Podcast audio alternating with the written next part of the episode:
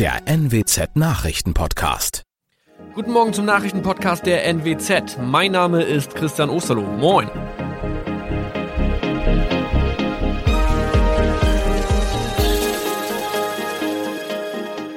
Und das sind unsere regionalen Nachrichten am Morgen.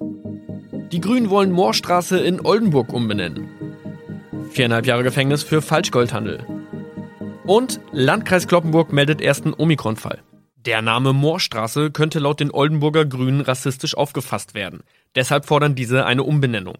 Die Straße wurde allerdings nach Hermann Moor benannt, einem der ersten Siedler in der Gegend. Um Missverständnisse auszuschließen, beantragen die Grünen eine Änderung in Hermann Moor Straße.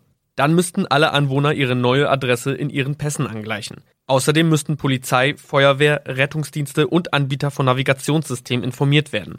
Die Stadtverwaltung schlug vor, ein Zusatzschild mit Informationen zur Person Hermann Mohr anzubringen. So könne man alle Irritationen beseitigen.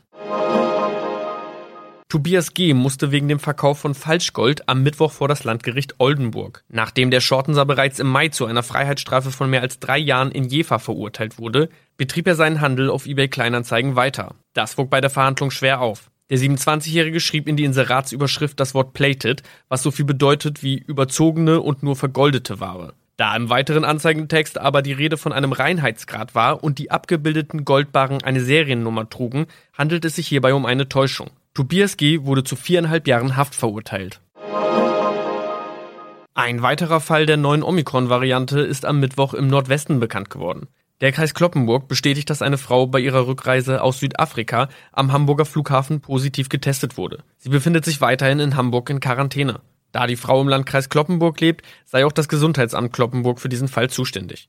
Zuvor gab es bereits bestätigte Omikron-Fälle in der Wesermarsch und im Kreis Leer. Das waren unsere Nachrichten aus der Region. Weitere aktuelle News aus dem Nordwesten finden Sie wie immer auf NWZ Online. Und Aktuelles aus Deutschland und der Welt hören Sie jetzt von unseren Kollegen aus Berlin. Vielen Dank und schönen guten Morgen. Ich bin Maja Däne und das sind heute unsere Themen aus Deutschland und der Welt. Impfpass als App. Der digitale Corona-Impfnachweis geht an den Start. Impfungen für Kids. Die Ständige Impfkommission STIKO wird heute bekannt geben, ob sie Corona-Impfungen für Kinder ab 12 empfiehlt. Und Aus für Nawalny-Organisationen. Ein russisches Gericht hat die Vereinigungen des inhaftierten Kreml-Kritikers endgültig verboten. Der Impfpass ist ja inzwischen fast noch wichtiger als der Führerschein oder der Personalausweis. Das gelbe Impfheft, in dem unter anderem vermerkt ist, wann und mit welchem Impfstoff jemand gegen Corona geimpft wurde, ist allerdings ziemlich unhandlich. Deshalb soll ab heute ein digitaler Impfpass an den Start gehen. Der soll Schritt für Schritt ausgerollt werden und in den App Stores verfügbar sein. Mein Kollege David Riemer hat den Kopfpass vorab schon mal genauer unter die Lupe genommen. David, wie genau funktioniert denn dieses neue digitale gelbe Impfheft? Ja, also entweder man lädt sich die Kofpass-App herunter. Die Software wird wohl im Laufe des Tages nach und nach in den App Stores von Apple und Google zur Verfügung stehen. Der digitale Impfnachweis soll aber auch über die Corona-Warn-App des Bundes funktionieren. Ein entsprechendes Update ist schon seit vorletzter Nacht verfügbar. Tja, und wer geimpft ist, der kann sich künftig äh, in den Praxen oder den Impfzentren den digitalen Impfpass erstellen lassen und den dann halt auch per Smartphone nutzen. Das klingt gut und ist ja vor allem auf Reisen auch ganz praktisch, weil ich meinen Impfpass dann auf dem Handy immer mit dabei habe. Aber was machen eigentlich Menschen, die schon geimpft sind? Ja, diejenigen können sich auch nachträglich noch den digitalen Impfpass ausstellen lassen, beispielsweise bei Ärzten oder auch in Apotheken. Vor dem Start heute gab es ja einen Testlauf in ausgewählten Impfzentren und nun geht's also offiziell auch los. Und es stimmt, der digitale Impfpass soll das Reisen erleichtern, um halt nachzuweisen, dass man die nötigen Impfungen schon bekommen hat. Aber auch in Restaurants oder in Zukunft bei sämtlichen Veranstaltungen könnte das natürlich als Nachweis dienen. Okay, aber es gibt ja schon immer noch auch Menschen, die kein Smartphone haben. Was machen die denn?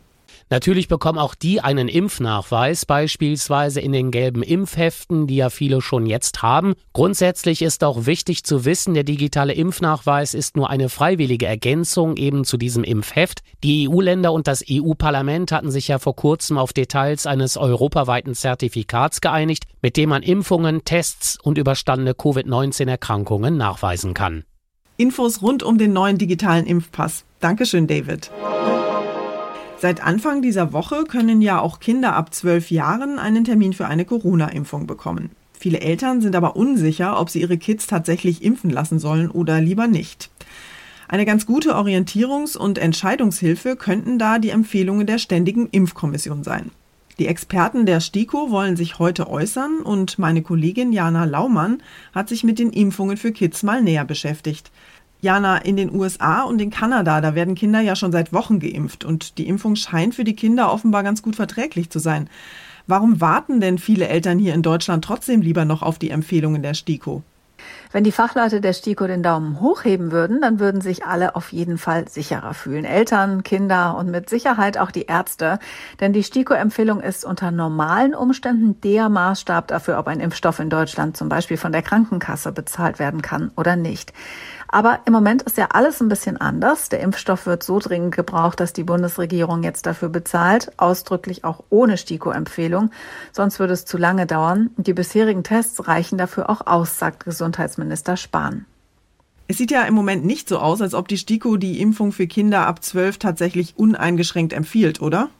Genau, STIKO-Chef Thomas Mertens erklärt das immer wieder damit, dass er und seine Kolleginnen und Kollegen sich eben streng daran halten, was wissenschaftlich belegt ist.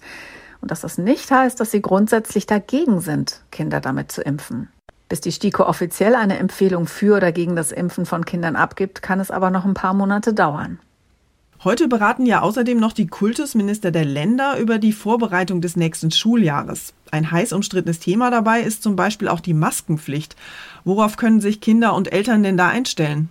Einige Bundesländer wollen noch vor den Sommerferien die Maskenpflicht lockern. Das geht nur, weil die Zahlen jetzt so deutlich runtergegangen sind. Und das ist natürlich toll, wenn es jetzt teilweise schon ganz schön warm ist, dass die Kinder unter der Maske dann nicht mehr schwitzen müssen. Außerdem wollen die Minister auch schon mal überlegen, wie sie den Start ins nächste Schuljahr möglichst gut vorbereiten können. Ziel ist, dass alle Kinder ab Herbst in die Schule gehen können, egal ob sie geimpft sind oder nicht. Die Corona-Pandemie können wir nur dann in den Griff kriegen, wenn weltweit möglichst viele Menschen geimpft sind. Die Impfkampagnen laufen in den einzelnen Ländern der Welt allerdings im Vergleich ziemlich unterschiedlich. Die US-Regierung will deshalb jetzt offenbar 500 Millionen Impfdosen an andere Länder spenden. Das Weiße Haus hat sich wohl mit den Pharmakonzernen Pfizer und BioNTech geeinigt. Laut der New York Times sollen diese Impfdosen im Laufe der kommenden zwei Jahre an etwa 100 Länder verteilt werden. 200 Millionen bis Ende dieses Jahres, weitere 300 Millionen dann nächstes Jahr. Hier in den USA hat sich schon rund die Hälfte der Bevölkerung mindestens eine Impfdosis geholt. Über 140 Millionen Amerikaner sind sogar voll geimpft. Washington hatte bereits versprochen, schon bis Ende dieses Monats 80 Millionen Impfstoffdosen mit anderen Staaten zu teilen. Die neue 500 Millionen Dosenspende kommt obendrauf. Sören Gies, USA.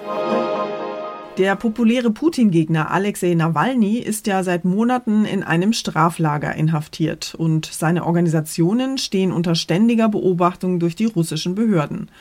Und jetzt hat die Justiz offenbar zum endgültigen Schlag gegen die Nawalny-Organisationen ausgeholt und sie endgültig verboten. Die Entscheidung des Gerichts hier in Moskau kam alles andere als überraschend, denn bereits vor einigen Wochen war unter anderem ein vorläufiges Arbeitsverbot gegen Nawalnys Regionalstäbe verhängt worden. Kreml-Kritiker kritisieren das Verfahren als komplett intransparent und als einen Versuch, die Opposition hier in Russland zum Schweigen zu bringen. Weil ein neues Gesetz Unterstützern extremistischer Organisationen das passive Wahlrecht entzieht, bedeutet das Urteil für Nawalnys Unterstützer jetzt außerdem, bei der Duma-Wahl im Herbst dürfen sie nicht antreten. Aus Moskau, Hanna Wagner. Unser Tipp des Tages heute für alle Eltern. Wenn Sie kleine Kinder haben, dann kennen Sie das sicher. Steckdosen ohne Kindersicherung, herumliegende Streichhölzer, scharfe Messer oder eine offene Putzmittelflasche. Das alles ist für die Minis hochspannend, aber eben auch brandgefährlich. Heute am Kindersicherheitstag haben wir deshalb mal mit Stefanie Merzhäuser gesprochen. Sie ist Kinderchirurgin an der Berliner Charité und weiß aus ihrer Praxis ganz genau, welche Unfälle mit Kindern im Haushalt so passieren können. Frau Merzhäuser, die meisten Eltern haben ja eher Angst davor, dass ihre Kinder draußen im Straßenverkehr verletzt werden können. Aber Sie sagen ja, dass daheim viel öfter Unfälle mit Kindern passieren. Der Haushalt ist für Kinder viel gefährlicher als Eltern vermuten. In der Küche lauern viele Gefahrenquellen, die Möglichkeit, sich zu verbrühen, sich zu schneiden. Es gibt die Möglichkeit, Sturzunfälle zu erleiden. Zum Beispiel der Sturz vom Wickeltisch ist ein häufiger Unfallmechanismus für kleine Kinder. Wie lassen sich denn Gefahrenherde im eigenen Haushalt erkennen?